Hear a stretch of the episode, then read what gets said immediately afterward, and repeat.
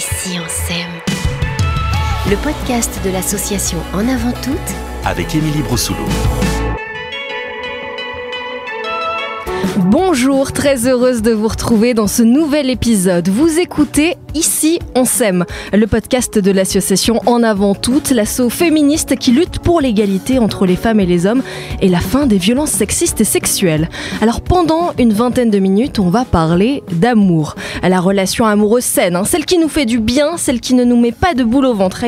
Pas toujours évident, vous allez le voir, de savoir ce qui va ou pas en amour. Alors pour y voir plus clair, je vous présente l'équipe qui m'accompagne aujourd'hui. Salut tout le monde Salut Inaë Benabin, salut cofondatrice de l'association En Avant Toutes. Bonjour bah, Aujourd'hui, on va essayer de répondre un petit peu aux questions des gens qui se demandent si leur relation est bien saine. Dimitri Rabot, notre homme en pleine déconstruction, ça avance bien? J'essaye, écoute, c'est pas facile tous les jours. Vous avez un compte commun avec votre conjoint, tiens? Non. Non? Bah Inès non plus, sauf qu'elle, ça lui pose problème et on va en reparler tout à l'heure. Ah, ça m'intéresse. Walter Lawadi, journaliste-auteur, alors toi tu nous parles de tes crash tests amoureux. Exactement, et je vais même vous donner deux exemples de mensonges qui peuvent vous emmener directement dans le mur lors d'une relation. Donc ça va surtout vous prouver qu'il vaut mieux toujours dire la vérité lors de votre premier rendez-vous amoureux. Et évidemment, c'est quelque chose que tu n'as pas fait, on imagine. Non, c'est quelqu'un que je connais par contre. Et notre invité aujourd'hui est une star internationale, Oh l'artiste Angoun. Salut Angoun. Bonjour. Alors c'est difficile de lister tout ce que tu fais parce que tu fais plein de choses. Tu es chanteuse, Oui. actrice, tu es intervenante dans de nombreuses émissions télé. Là, Oui, mais ça c'est récemment. Et puis actrice, je peux pas dire je le suis. Je joue un petit peu. Bah, quand même. Et en plus, elle est humble. C'est un grand honneur de t'avoir avec C'est nous. très gentil. Angoun, alors il faut que je te le dise, il faut que je te fasse une déclaration d'amour. Qu'est-ce que c'est? Pour ceux qui nous écoutent et qui ne le savent pas, je suis d'origine indonésienne.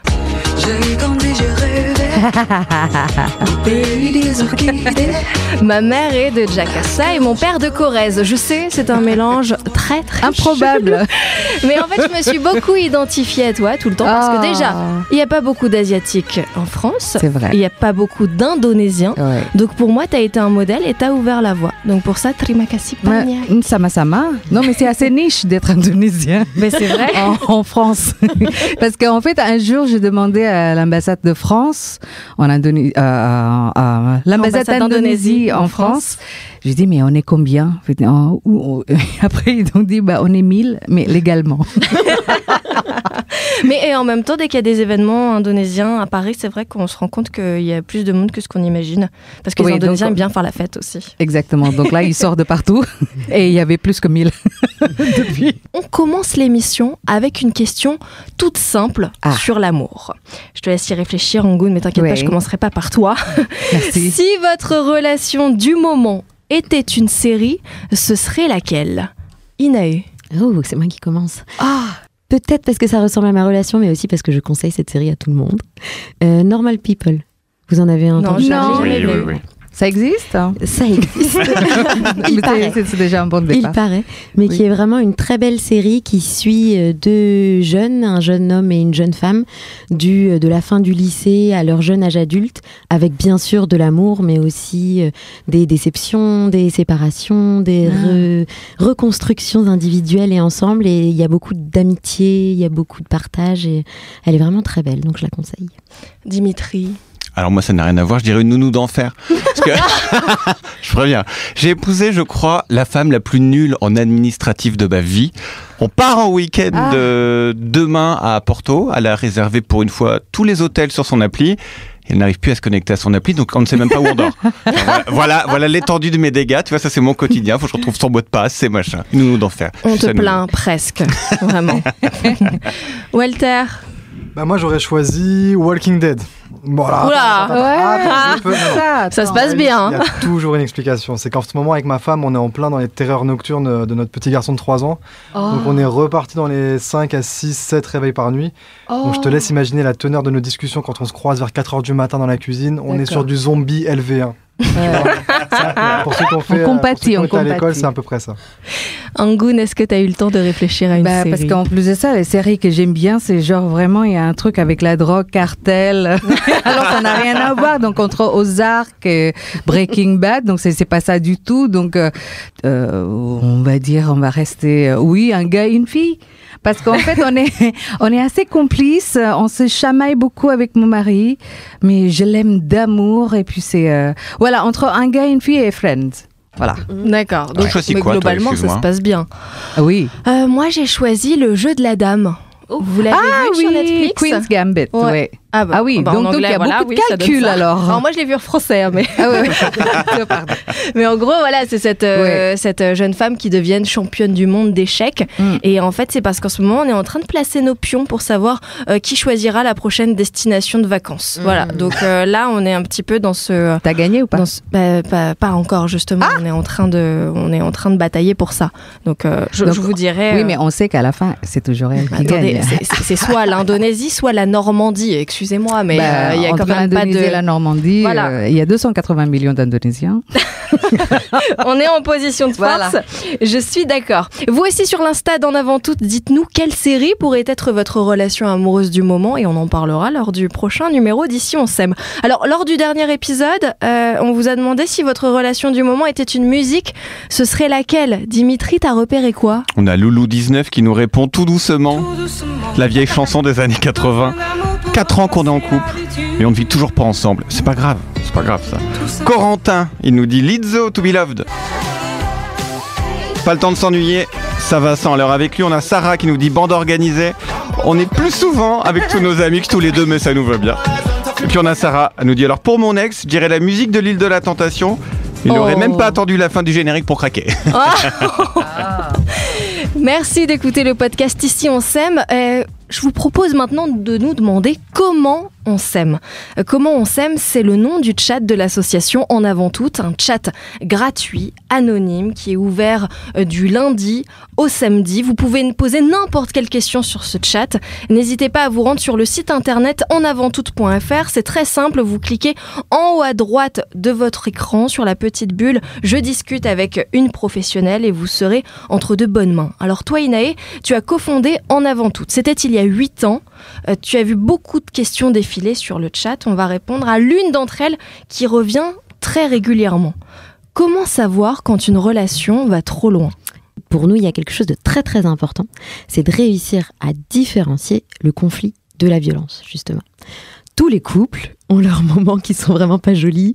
Euh, on se dispute, on dit des choses qu'on regrette, on se parle vraiment moins bien que d'habitude, on peut euh, partir en courant, on peut avoir tout ça, c'est tout à fait normal. Mmh. Les disputes sont tout à fait normales.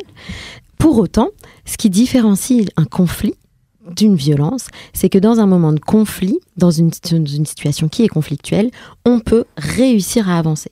C'est-à-dire que soit sur le moment, on va crier, mais on va quand même s'entendre, et donc on va quand même avancer, et on voit qu'il se passe quelque chose, soit ensuite, chacune et chacun va pouvoir euh, faire à froid euh, une analyse de ce qui s'est passé, faire un pas vers l'autre, parfois demander pardon, parfois faire des concessions, et donc il va y avoir un, un cheminement.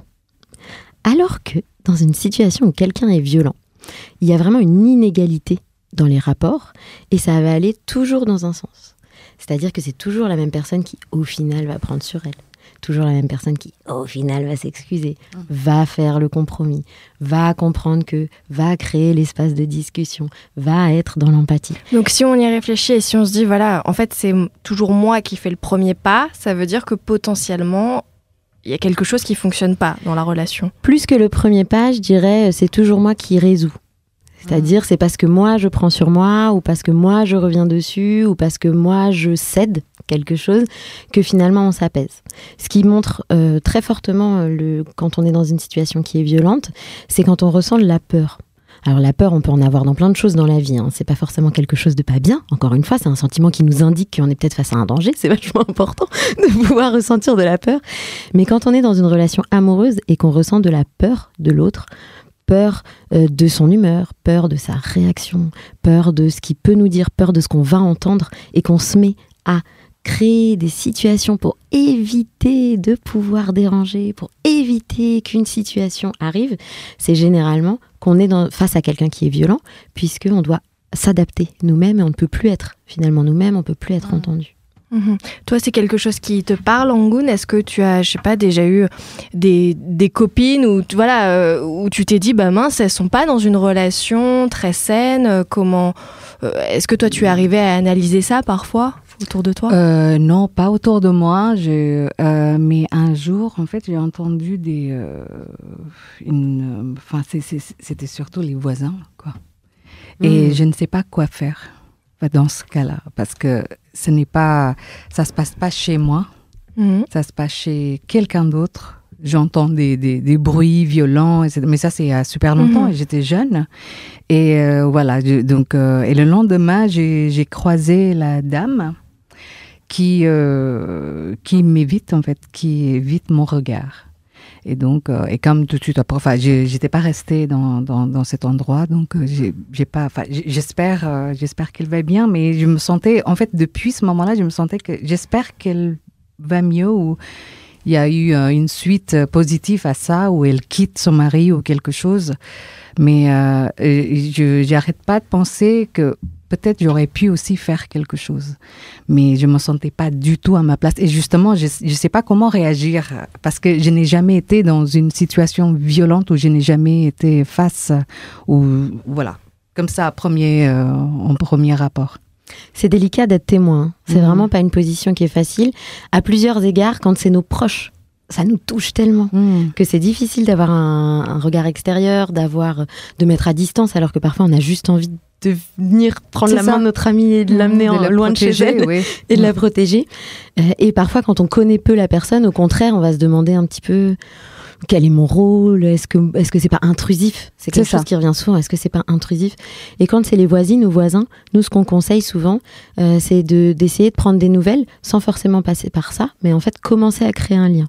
Hmm. Commencer à créer un lien, ça peut être complètement sur autre chose, ça peut être sur demander du sel, ça peut être sur amener une fin de hmm, repas, ça hmm, peut être sur euh, quoi que ce soit d'autre en fait de la vie de l'immeuble là par exemple, pour commencer à être en contact, pour que ça devienne potentiellement plus facile pour elle aussi de, euh, de demander de l'aide ensuite, euh, parce que ce qui est important, c'est toujours, et c'est la question qu'on se pose aussi, hein, c'est euh, j'ai envie de faire, j'ai envie de l'aider, mais je veux pas la mettre en difficulté ou je veux pas la mettre en danger. Et c'est très beau et c'est très légitime de se poser cette question. Mais donc commencer à créer du lien. Et puis après, bien sûr, si on a le sentiment qu'il y a un danger hmm. imminent et qu'on a peur pour elle, on peut appeler la police. Et, euh, et les, les, policiers et policières se déplacent beaucoup par des appels de voisins et voisines. Hein. C'est vraiment des personnes qui sont des témoins hyper important dans ces mm. moments-là. Mm. Mais après, ce qui est vrai, c'est que tu as parfois peur d'aggraver la situation en te mêlant de, de ce qui ne te regarde pas. La bonne nouvelle, c'est que si c'est le cas maintenant, on peut venir sur commencem.fr. C'est ça. Ah bah Donc on peut aller sur le chat. Merci Inaïe de le rappeler. Donc si vous avez l'impression de vivre une relation violente ou si vous avez euh, le sentiment d'assister à une relation violente, voilà, n'hésitez pas à aller poser toutes vos questions. Évidemment, il y a aucune question stupide, on le rappelle tout le temps. Euh, donc sur le chat gratuit anonyme de l'association En avant toute. Walter Lawadi, le petit nouveau dans l'équipe. Alors toi aussi, tu es là pour parler d'amour et de l'importance de ne jamais mentir lors d'un premier date. Effectivement, Émilie, c'est vrai que mentir au premier date, c'est mal. Mais faut avouer que c'est archi tentant quand même. Pourquoi?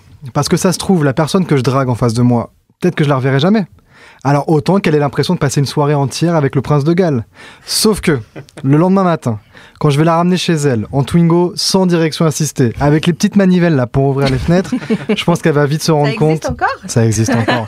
je crois que j'ai la dernière de France. Elle va vite se rendre compte. Oui, exactement. Elle va vite se rendre compte à ce moment-là qu'on est loin des carrosses de Buckingham Palace. En vrai, si on est un peu sérieux, pourquoi on ment lors d'un premier date? C'est souvent pour masquer un gros manque de confiance en soi. Moi, les premières fois où ça m'est arrivé de mentir lors d'un date, c'était quelque part pour me protéger. Je me disais bon, si elle me recale, c'est pas vraiment moi qu'elle recale. Et le problème, c'est que si ça match, bah, c'est pas vraiment avec moi que ça match non plus. Donc, euh, je vais vous raconter un exemple qui m'est déjà arrivé. On était dans un bar très sympa et je me dis, tiens, à quel métier je vais jouer ce soir? Bah ouais, parce que dans la vraie vie, moi je suis auteur, et à l'époque sans boulot, donc soyons honnêtes, ça fait pas vraiment rêver non plus. donc je suis là, je cherche, je cherche, je cherche, et paf, l'illumination, trapéziste. Petite question. T'as dit trapéziste. J'ai dit trapéziste. Et vous allez comprendre pourquoi. Petite question. Autour de la table, qui connaît un trapéziste? Personnellement, non. Personne, on est d'accord. Ces gens-là, ça n'existe que dans les cirques. Donc je me dis, parfait, je vais dire n'importe quoi et ça va marcher. Deuxième question Devinez quelle était la chance pour que la fille que je drague ce soir-là soit elle-même trapéziste Non, non, non, je sais pas. Non, j'y crois pas. Non. C'est une histoire ce- vraie ou pas? C'est une histoire absolument vraie, donc aussi vraie que les 15 minutes les plus longues de ma vie qui ont suivi le moment où elle m'a dit son métier. Elle m'a enchaîné sur des détails techniques, des noms de figures, moi j'avais pas révisé mon sujet, du coup je comprenais que dalle. Pour vous donner un petit comparatif, je me sentais un petit peu comme un influenceur dans le viseur de Booba en ce moment, tu vois, j'étais Ouais, complètement démasqué, mal, quoi. j'étais à nu. J'aurais pu retenir la leçon. Mais comme tous les hommes, j'ai besoin qu'on me répète deux fois les choses pour pas forcément les comprendre en plus. Donc six mois plus tard, rebelote quand je rencontre Amber sur une plage de Bali, dédicace aux 286 millions d'Indonésiens qui, qui vont nous écouter. C'était déjà pas mal. C'était Ouais, bien parti, t'étais à Bali déjà. Déjà, c'était un bon point. Comment t'as fait pour tout gâcher Et ben Amber, je la rencontre sur la plage et elle me dit avec son délicieux accent australien, Euh, tu veux faire le surfing avec moi? Bon alors moi dans ma tête j'ai pensé, tu sais j'ai jamais surfé, je suis pas sûr de bien gérer. Mais bizarrement elle ma bouche elle a traduit, mais of course, I'm a great surfer, you will see. Résultat première grosse vague, pan, deux Le côtes cassées, le drame, deux côtes cassées et une histoire d'amour foutue en l'air. Enfin foutue en l'air. Pas pour tout le monde non plus, puisque Amber, elle, elle est tombée folle amoureuse du maître nageur qui m'a sorti de l'eau. Ce maître nageur, faut que je vous en parle, il s'appelle Newman, 1m95, des pectoraux gros comme Ah des oreillers, ouais. une sorte de Jason Momoa, vous voyez Mais sauce saté. Baliné, ouais. Voilà, Ah. J'aurais bien aimé aussi, personnellement. Mais je pense que moi aussi j'aurais peut-être bien aimé. En tout cas, ce qui est sûr, c'est que j'avais aucune chance face à lui. En revenant à Paris, j'ai quand même pris du temps pour réfléchir et j'ai adopté une toute autre stratégie, beaucoup moins compliquée. J'ai commencé à m'accepter, j'ai arrêté de jouer à celui que je n'étais pas. Et quelques semaines plus tard, j'ai pris un verre avec une jeune femme. Je lui ai dit que j'étais auteur en devenir. Sans rien maquiller. Et ça, j'ai pris le risque, quitte à ce que je ne lui plaise pas. Et cinq ans plus tard, on attend aujourd'hui notre deuxième enfant ensemble. Non, bravo, t'as bien fait, tu vois. Trop mignon. Angoun, est-ce qu'il t'est aussi arrivé euh, de mentir? Bon, en même temps, t'avais pas vraiment de raison euh, de, de mentir. Non, mais euh, euh, et puis surtout. Sauf si t'as des défauts qu'on ignore, mais... euh, Euh, plein, plein. mais ce n'est pas de mentir que de ne pas le dire. Exactement. C'est- C'est juste euh, pas tout de suite, tout, tout de suite quoi. Non, non, non, je n'ai jamais menti de toute façon. Euh, mais euh, je soupçonne euh, quelques messieurs que j'ai pu rencontrer dans ma vie. euh, oui, oui, euh, avaient des paroles faciles, mais bon, en même temps. D'avoir essayé de... de Oui, mais je les connais plus. hein. Oui, bah voilà, bah on sait pourquoi. Angoun est avec nous dans le podcast Ici on s'aime. Alors tu as été révélé avec cette chanson qui a fait le tour du monde. Si la poussière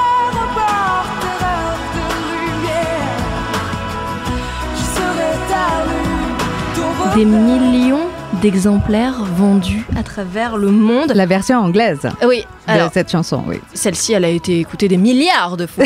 C'est- voilà, c'est ça que Non, je voulais non. dire. Mais Parce qu'en fait, on connaît que euh, euh, mes chansons en français, en Mais France. on sait que tu chantes aussi beaucoup en anglais. Et tu écris en anglais d'ailleurs. Oui, oui, oui, oui. Je n'écris pas en français.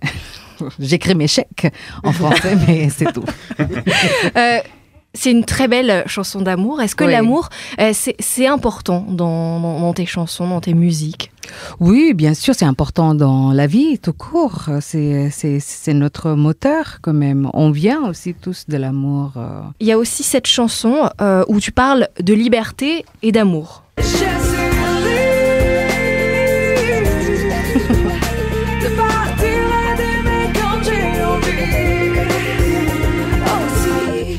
Il est beau ce message aussi. Je suis libre de partir et d'aimer comme j'ai envie aussi.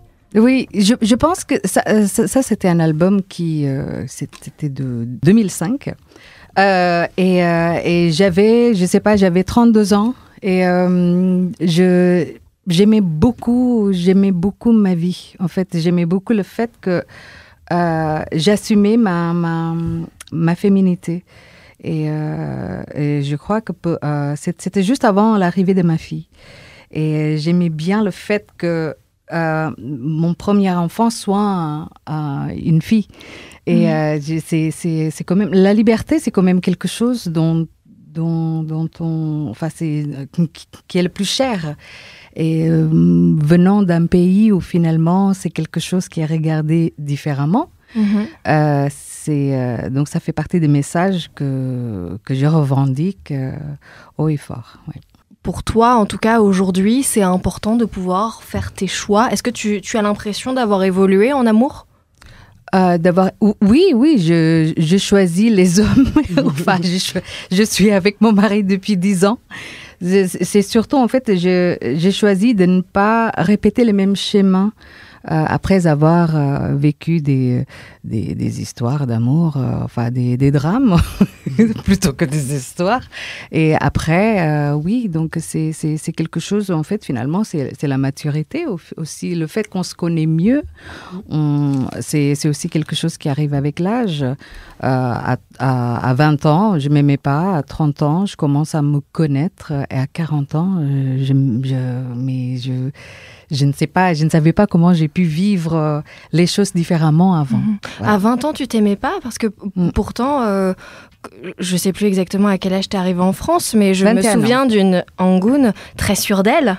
Euh, non, mais Oh, en oui. tout cas, c'est ce que tu, c'est ce que tu as toujours dégagé euh, dans tes interventions à la télé ou sur scène. Oui, mais tu sais, euh, nous, les Asiatiques, ce qui se Tu passe euh, dans le visage, c'est pas du tout ce qui. En fait, tu veux on dire qu'on a- arrive à créer un personnage aussi On arrive à mettre un écran sur euh, voilà parce qu'en fait euh, chez nous en Indonésie euh, c'est il y a des choses aussi on doit on ne doit pas importuner les gens avec nos problèmes il y avait des choses que j'ai dû apprendre euh, sur place en France comme euh, dire non Autre chanson où tu as parlé d'amour. Je sais partir mon meilleur amour, mon meilleur amour, amour. C'est quoi un meilleur amour Ton meilleur amour en tout cas? Il prend la forme de quoi? De ton Alors- mari actuel, j'imagine? Euh, c'est une chanson dont je n'ai pas écrit. Ouais. et donc c'était pas euh, mais j'aimais beaucoup la mélodie. En fait c'était écrit par euh, par Calogero et son frère D'accord. Joaquino. Mais si tu Voilà. devais décrire ton meilleur amour, il prend quelle forme? C'est Il- quoi Ah, oh, bah, c'est c'est ma vie actuelle en fait. C'est depuis voilà, de- euh, mon mari, il est allemand. C'est pas de sa faute. hein. C'est- comme ça. Et euh, notre vie avec euh, avec ma fille qui a 15 ans maintenant, donc euh, c'est très compliqué avoir une fille de 15 ans. Bah, On sait que c'est compliqué d'être une femme déjà. C'est ça, c'est ça, mais, euh, mais c'est c'est compliqué pour elle déjà parce qu'il y a tout qui change euh, et puis il y a plein de choses qu'elle ne comprenne, qu'elle ne comprend pas encore. Et, euh, non, mais c'est en même temps c'est drôle.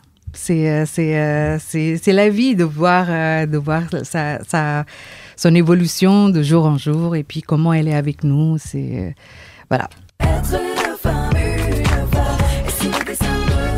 Bouche,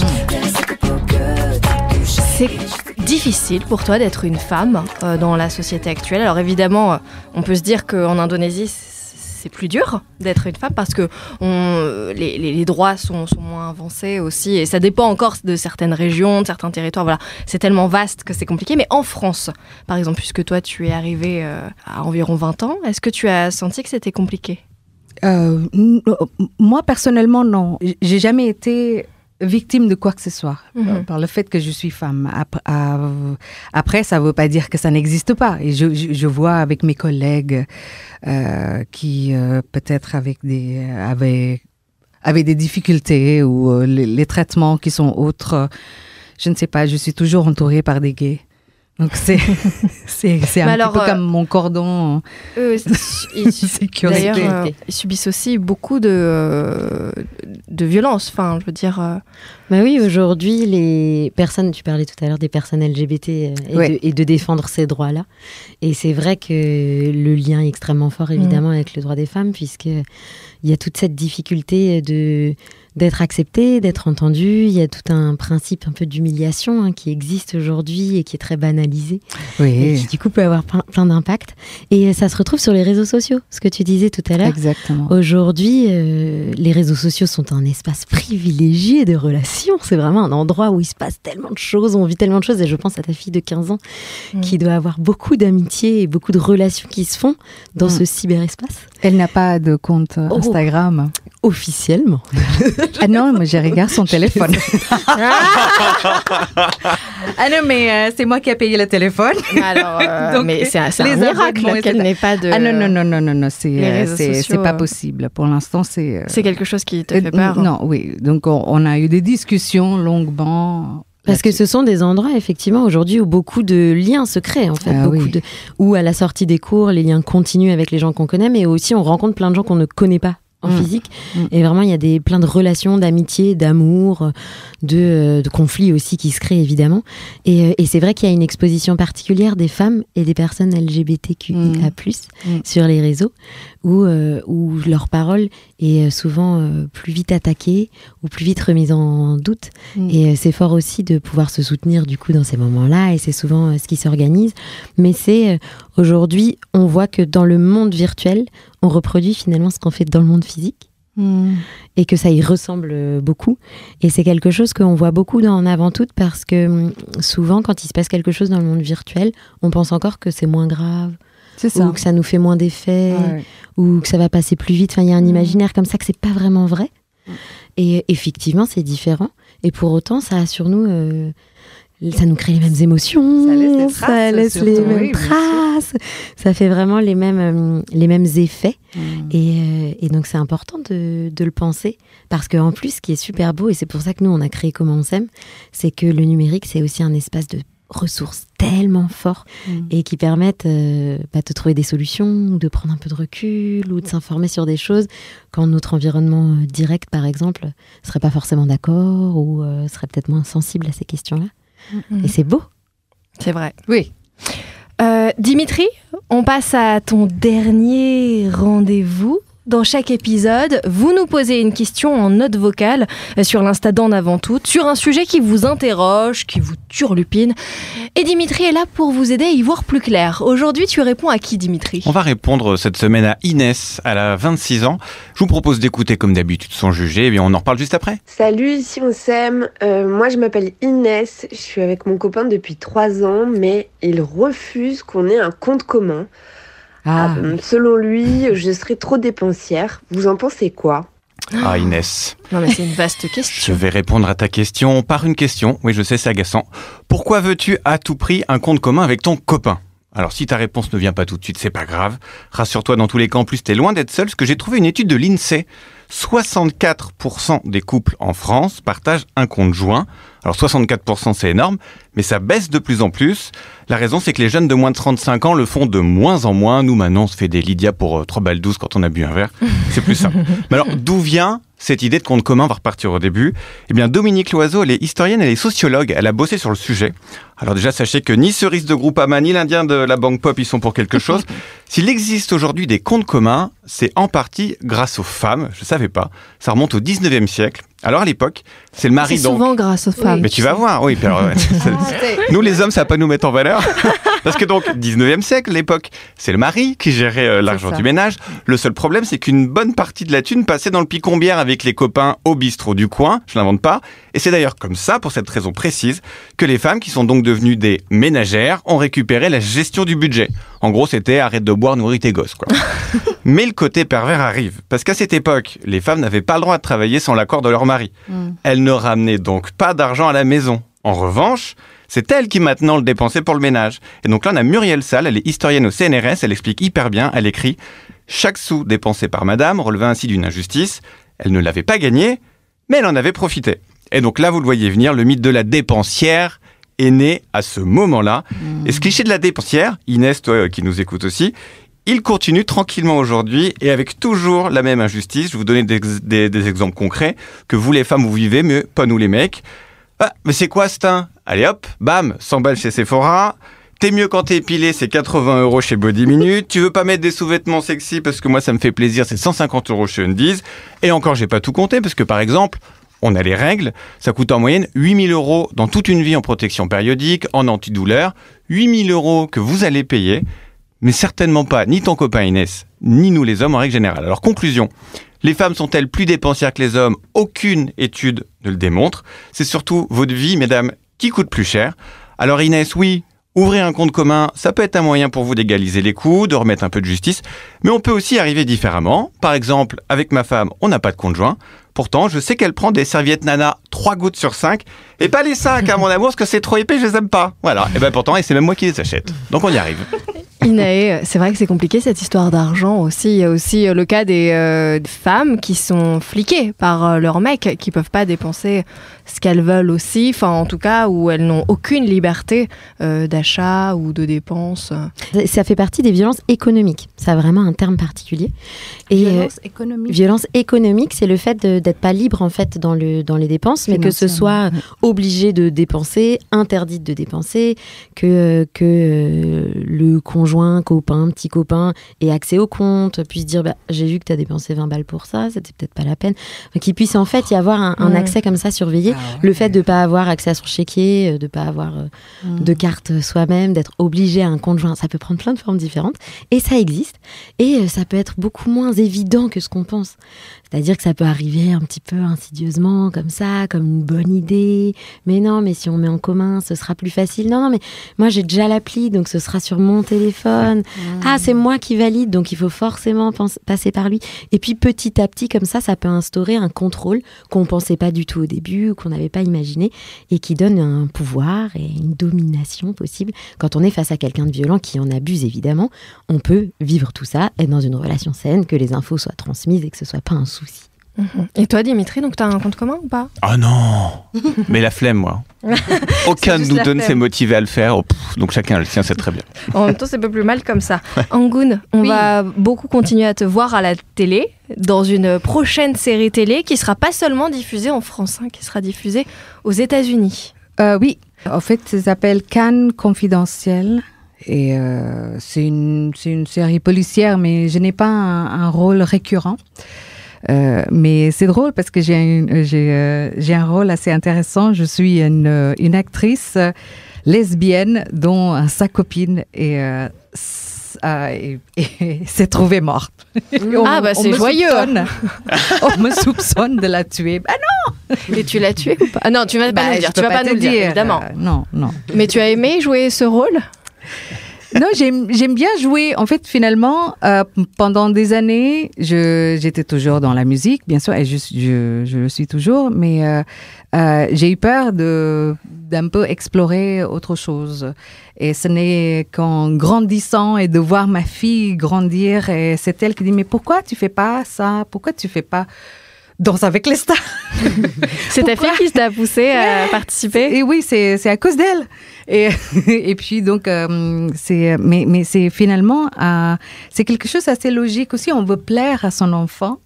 On veut on veut qu'il soit fier de nous. Et puis euh, parce que je suis je suis son son premier modèle de femme. Donc voilà, donc, donc je voulais montrer que oui, donc je doute, je, je fais aussi des choses dont je ne suis pas à l'aise, mais, euh, mais pour la beauté de, de, de l'art ou du geste ou de, de, de l'effort, je le fais. Merci beaucoup, en tout cas, Merci à vous. d'avoir été avec nous. Merci Juste un mot sur les actus d'en avant tout. Est-ce qu'il y a une actu qu'il ne faut pas louper? Ces prochaines semaines Moi, la première chose à faire, c'est évidemment de nous suivre sur les réseaux sociaux. Yes. Euh, on est encore en train de renforcer notre équipe, figurez-vous. Ah Donc, euh, ça si, certaines et certains d'entre vous euh, auraient envie de mettre la main à la pâte, vous pouvez nous contacter sur les réseaux sociaux. Et on se prépare doucement mais sûrement à aller sur les festivals pendant cet été pour vous voir en physique. Ah, et ça, ça va faire du bien aussi de pouvoir euh, parler directement et de rencontrer euh, les Mais personnes oui. avec qui vous chattez euh, peut-être. Exactement. Merci infiniment à tous euh, et à toutes d'avoir été avec nous. Merci encore Angoun Non, d'avoir merci pris à le temps euh, d'être avec nous. C'était euh, génial de pouvoir parler d'amour avec toi. Pendant... Je parle trop. Pas du tout, justement, mais, juste, mais plus on t'entend et mieux c'est, tu sais. Merci Walter, merci. euh, ne, te, ne, ne te casse pas la figure Non, avant de sortir. encore. Merci Walter, merci euh, Dimitri d'avoir été avec nous et merci Inae évidemment. Si vous voulez donner du temps, de l'argent pour l'association en avant toute, merci et n'hésitez pas à aller sur le site internet donc et rendez-vous sur les réseaux sociaux euh, d'en avant toute. C'était le cinquième épisode d'ici on s'aime. N'hésitez pas à nous suivre pour découvrir le prochain épisode. Prenez soin de vous, on vous embrasse. Ici, on s'aime. Le podcast de l'association En avant toute avec Émilie Broussoulou. Ici on s'aime.